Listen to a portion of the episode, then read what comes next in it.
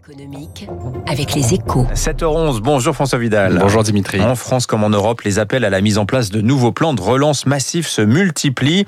Euh, L'idée étant de s'inspirer, à l'heure du déconfinement, du modèle américain pour effacer le plus vite possible les traces de la crise du Covid. Euh, François, vous vous rangez à l'avis de Margrethe Vestager. Vous dites c'est une fausse bonne idée.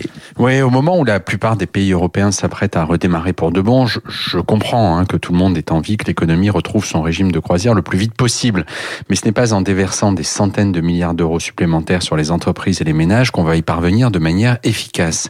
D'abord parce qu'à court terme, rien ne le justifierait. Hein. La, crise du Covid a ceci de particulier que la disparition des restrictions sanitaires se traduit partout dans le monde par une reprise brutale et spontanée de l'activité, sans qu'il soit nécessaire de donner un coup de pouce. Donc, ensuite parce que les réserves existent déjà pour pérenniser ce rebond. Hein. Les, les plans de relance votés l'an dernier sont loin d'avoir été utilisés.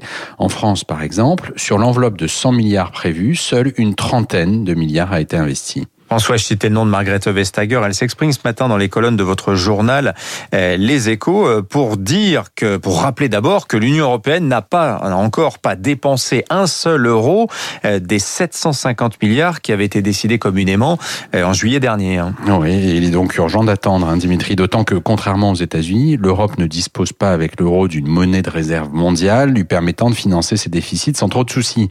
Il lui faut donc viser juste. Alors ça ne veut pas dire que dans un futur proche il ne faudra pas bâtir un plan ambitieux pour permettre à l'économie européenne de lutter à armes égales avec ses rivales chinoises et américaines dans les secteurs d'avenir. Mais ce n'est pas l'urgence du moment.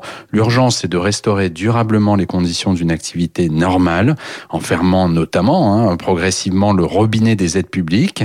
Une fois cette parenthèse refermée, on pourra se projeter dans le monde d'après. Elle a une phrase terrible, Margrethe Vestager. On sent qu'elle parle de la France quand elle dit, au lieu de se prendre un verre de vin, oui. en se disant qu'il va pleuvoir, voir, félicitons, félicitons-nous que les choses arrivent. Tiens, tiens, étonnante hein, cette phrase de Margrethe Vestager. Merci François Vidal euh, des Échos. Elle est à la une justement euh, des Échos ce matin, euh, la vice-présidente de la Commission européenne. Il est 7h13 sur Radio Classique. Restez avec nous.